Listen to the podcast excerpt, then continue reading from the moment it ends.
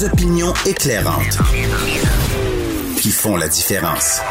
Cube Radio, en remplacement de Sophie Durocher. Vous écoutez Yasmine Abdel-Fadel. Alors, Justin Trudeau révoque la loi sur les mesures d'urgence.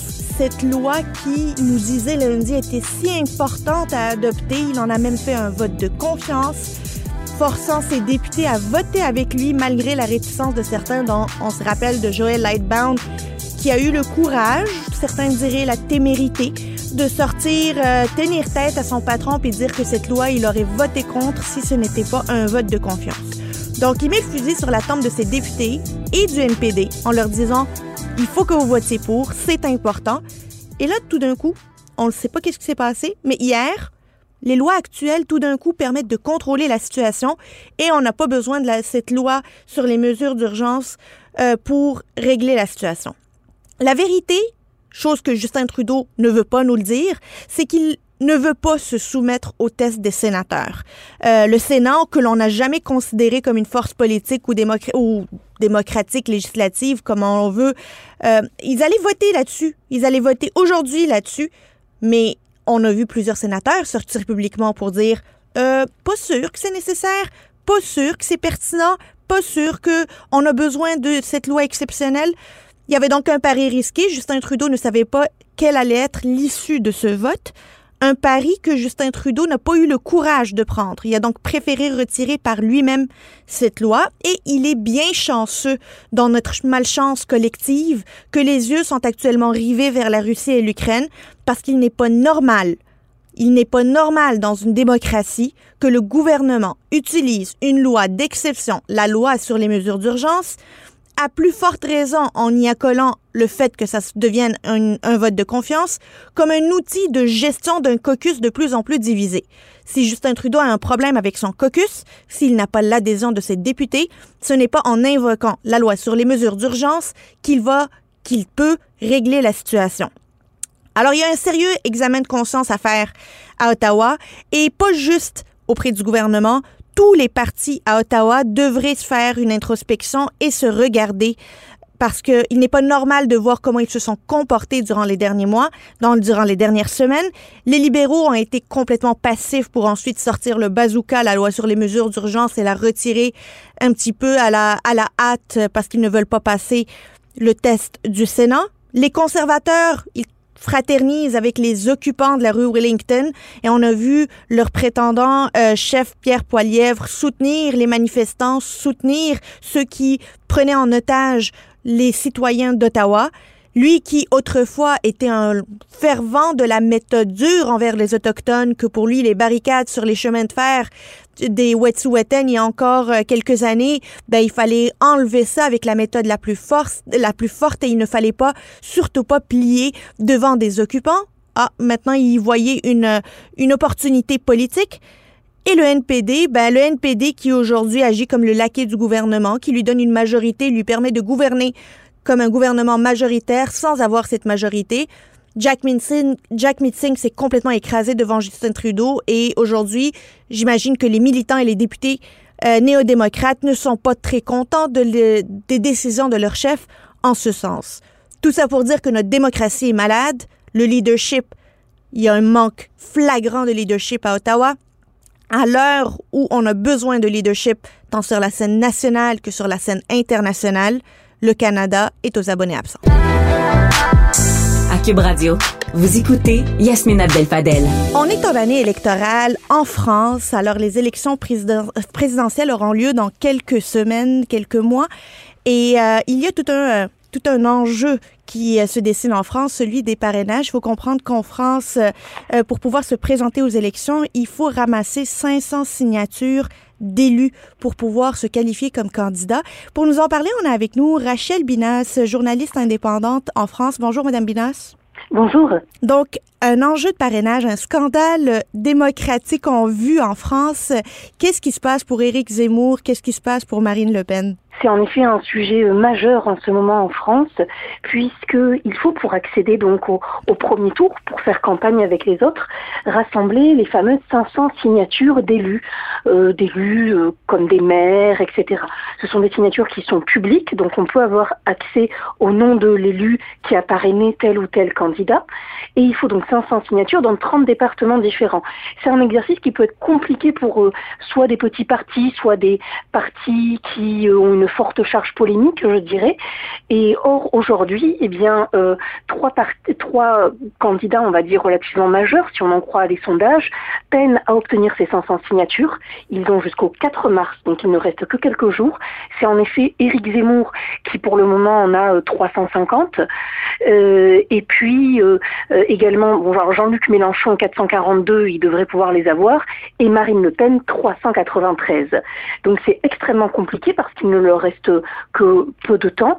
Euh, et imaginez un premier tour sans l'un de ces candidats qui est crédité d'au moins parfois, enfin de 15% euh, des voix, qui parfois est même perçu comme le candidat pouvant accéder au second tour face à Emmanuel Macron, c'est quelque chose qui est inimaginable pour bien des Français, quelles que soient leurs opinions politiques. Mais euh, on comprend que Valérie Pécresse du, du, Parti Les Républicains, elle a déjà ramassé ses 500 signatures, 500 parrainages. Elle en a même plus. Elle en a plus. Tout à fait. Et donc c'est intéressant puisqu'elle n'est pas, elle ne, elle n'est même pas dans les trois premiers, quatre premiers dans les sondages. Elle est euh, presque née à nez avec euh, Jean-Luc Mélenchon dans les derniers sondages, dernier coup de sang en France.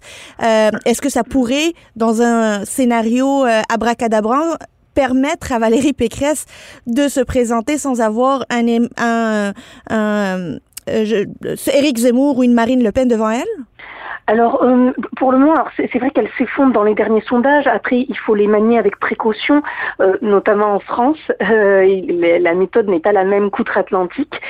il faut savoir que déjà 47% des Français environ n'ont pas fait de choix définitif. Euh, donc, quand on interroge aujourd'hui les, Français, on s'adresse aux Français qui savent déjà pour qui ils vont voter. Une grande partie des Français ne sont pas sûrs du tout. Donc, les, sondages ne sont pas prédictifs. C'est une prise de température, mais, mais ils ne nous disent euh, pas grand-chose de l'avenir. Hein. Ils ne nous donnent pas la tendance qui se dessine euh, clairement. Ils, ils donnent une idée une certaine idée et on va dire une dynamique. Mais en effet, vous avez raison, euh, Valérie Pécresse euh, souffre d'un manque d'enthousiasme, de, souffle autour de, sa candidature.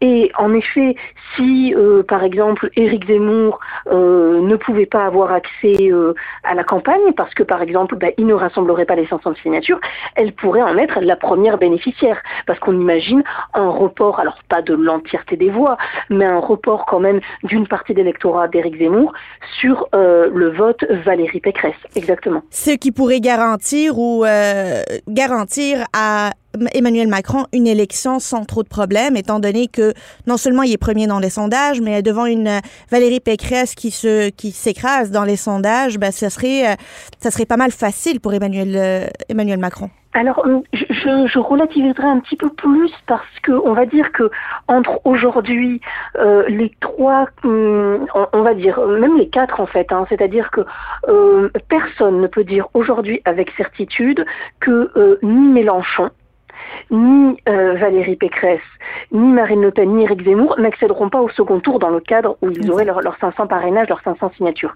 Euh, les, Valérie Pécresse, selon certains sondages, pourrait être celle justement qui mettrait euh, Emmanuel Macron dans une mauvaise mauvaise passe, parce que face à un Éric Zemmour ou une Marine Le Pen, on imagine ce qu'on appelle le front républicain, des gens qui ne soutiennent pas du tout Emmanuel Macron, mais euh, très euh, sensibles euh, aux thématiques de la droite, de la droite, de l'extrême droite, se mobiliser en faveur d'Emmanuel Macron. La mobilisation pourrait être un petit peu plus faible si c'est Valérie Pécresse, candidate dite de droite classique, pas d'extrême droite. Emmanuel Macron, revenons au président actuel toujours pas déclaré officiellement candidat. Euh, il maintient un suspense, un faux suspense, diront certains. Alors, il a les signatures, mais pourquoi ne pas se déclarer officiellement candidat alors que la date arrive à grands pas? Est-ce qu'il va encore utiliser l'invasion russe en Ukraine aujourd'hui comme prétexte pour dire qu'on a besoin d'un chef d'État et non d'un candidat à la présidentielle? C'est une très bonne question. Euh, Emmanuel Macron, en effet, il a mis même 1463 parrainages à l'heure où on se parle. Euh, donc c'est un faux suspense, très clairement. Il veut rester le, maître des horloges. Euh, il veut garder la, la main mise hein, sur le calendrier. C'est aussi, alors tous, hein, tous, les présidents sortants préfèrent être chef d'État que candidat. C'est un rôle bien moins vulnérable. Ils n'ont pas de bilan encore à, à, défendre. Donc, si vous voulez, il ne descend pas dans l'arène préfère rester dans les gradins, jouer le rôle de pater familias, le père de famille qui euh, va s'occuper de, de, la France. Euh, ceci étant dit, euh, il est en effet, et, et, ça c'est pas c'est pas joué hein, de sa part, hein, c'est pas, il est très préoccupé par la situation en Ukraine, d'autant plus que la France est à la tête de la présidence de l'Union européenne, pour faire vite en ce moment. la France est aussi un pays majeur de, de l'OTAN sur le sol européen notamment donc euh, tout ça fait que son agenda est extrêmement chargé.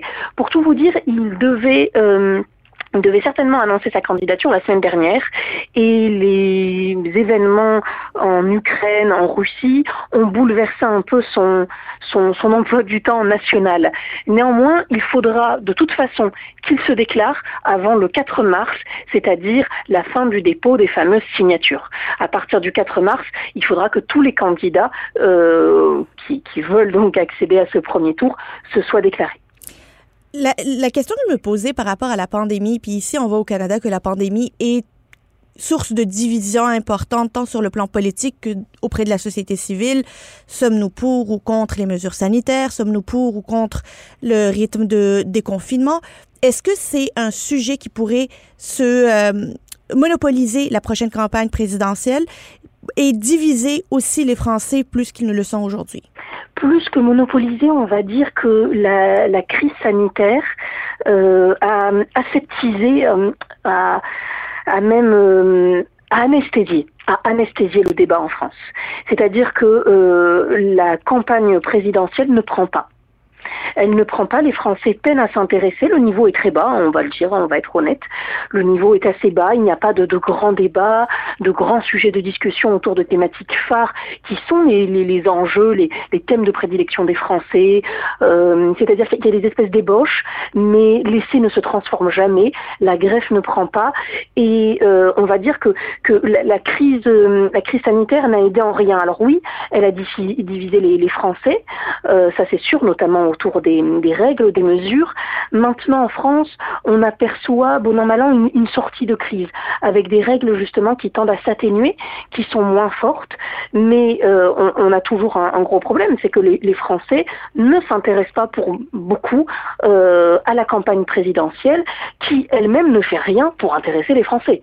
Euh, donc c'est un, un, sujet important. Alors, elle va quand même s'imposer dans le débat parce que parce qu'il va y avoir le bilan, le fameux bilan du quoi qu'il en coûte.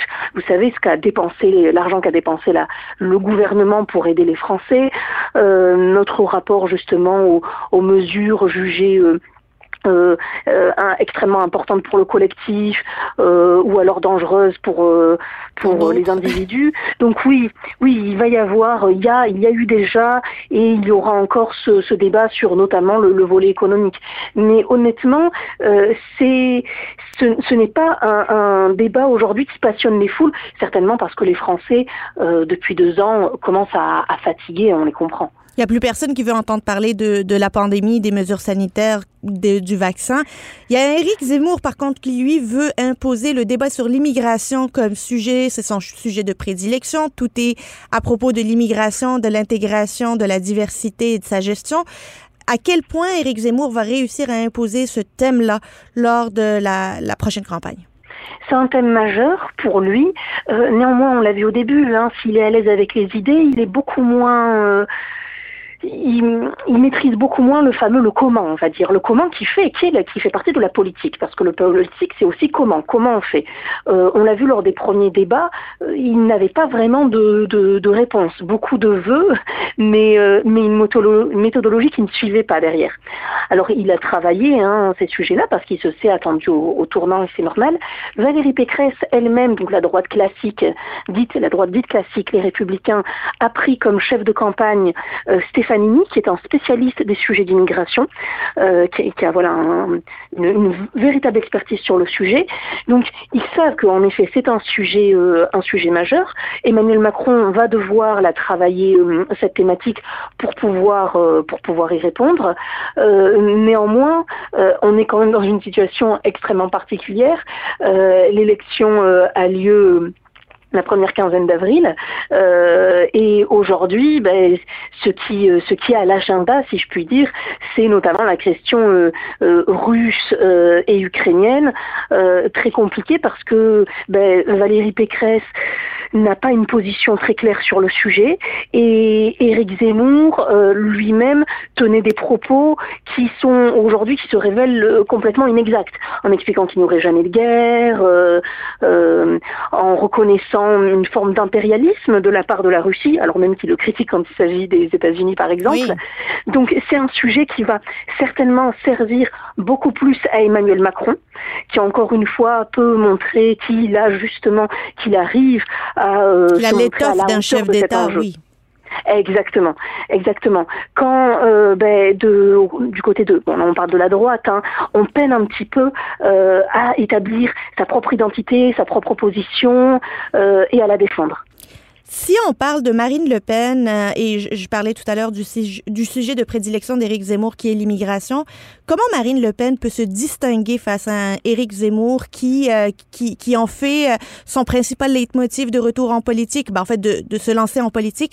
Comment peut-elle se mettre à l'avantage devant Éric Zemmour qui très idéologue, qui a des idées bien arrêtées sur le sujet de l'immigration, mais euh, qui, comme vous le dites, n'offre pas beaucoup de solutions sur comment le faire. Alors, elle a, euh, elle a plusieurs, plusieurs cartes à jouer. La première, c'est qu'elle a euh, une forme d'ancrage territorial. Euh, elle est à la région nord, du nord de la France, Nord-Pas-de-Calais, qui est une région, les Hauts-de-France, qui est une région assez, assez pauvre. donc, elle a cet ancrage auprès des classes populaires. Elle a opéré aussi une mue hein, avec son parti, il y a plusieurs années là-dedans, de là, en donnant un virage social. Un virage social très fort au, au parti. C'est une candidate qui parle aux petites gens, euh, qui euh, justement investi des sujets comme le pouvoir d'achat, la lutte contre les inégalités, la réindustrialisation, qui sont des, thèmes phares hein, pour, euh, pour les Français et notamment les classes populaires.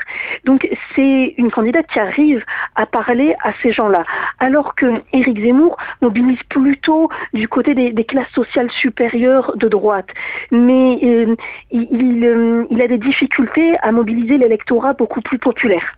Donc ça, c'est la force de, Marine Le Pen. Oui, là, on euh, parle d'avoir des élus. De la force populaire des travailleurs, des ouvriers versus les intellectuels de salon qui euh, brassent des idées euh, et mais, mais n'y font rien et ne mettent rien en pratique. Madame Pilas, qu'est-ce qui se passe avec la gauche? Qu'est-ce qui se passe avec le PS? Comment se fait-il que Jean-Luc Mélenchon n'est pas en mesure de représenter une alternative viable et pertinente de la gauche? Parce qu'aujourd'hui, il n'y a plus vraiment d'acteurs de gauche majeurs en France. En effet, il n'y a plus d'acteurs euh, majeurs, vous l'avez très bien dit. Il y a quand même des électeurs, mais beaucoup d'électeurs euh, orphelins. Euh, à croire bientôt qu'il y aura plus de, candidats que, de, que de votes.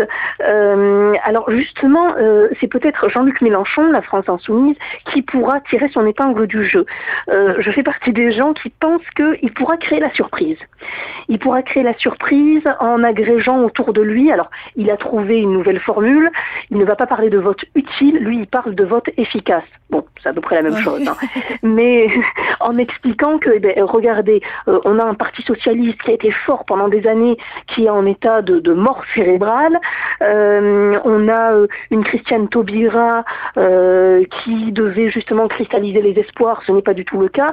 Eh bien, votez pour moi. On va dire que là, il y a deux candidats à gauche qui peuvent se distinguer, c'est le candidat communiste. Et oui, euh, je sais que ça peut paraître un gros mot outre-Atlantique, mais, euh, mais le Parti communiste est encore présent euh, en France et qui a un candidat avec un programme, quoi qu'on en dise, qui a préparé le sujet.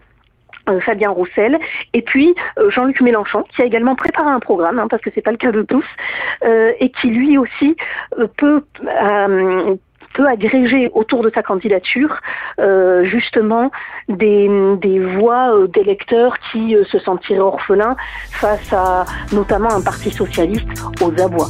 Madame Binas, merci beaucoup. je rappelle, Rachel Binas est journaliste indépendante en France. On va suivre les présidentielles avec grand intérêt. Merci à vous.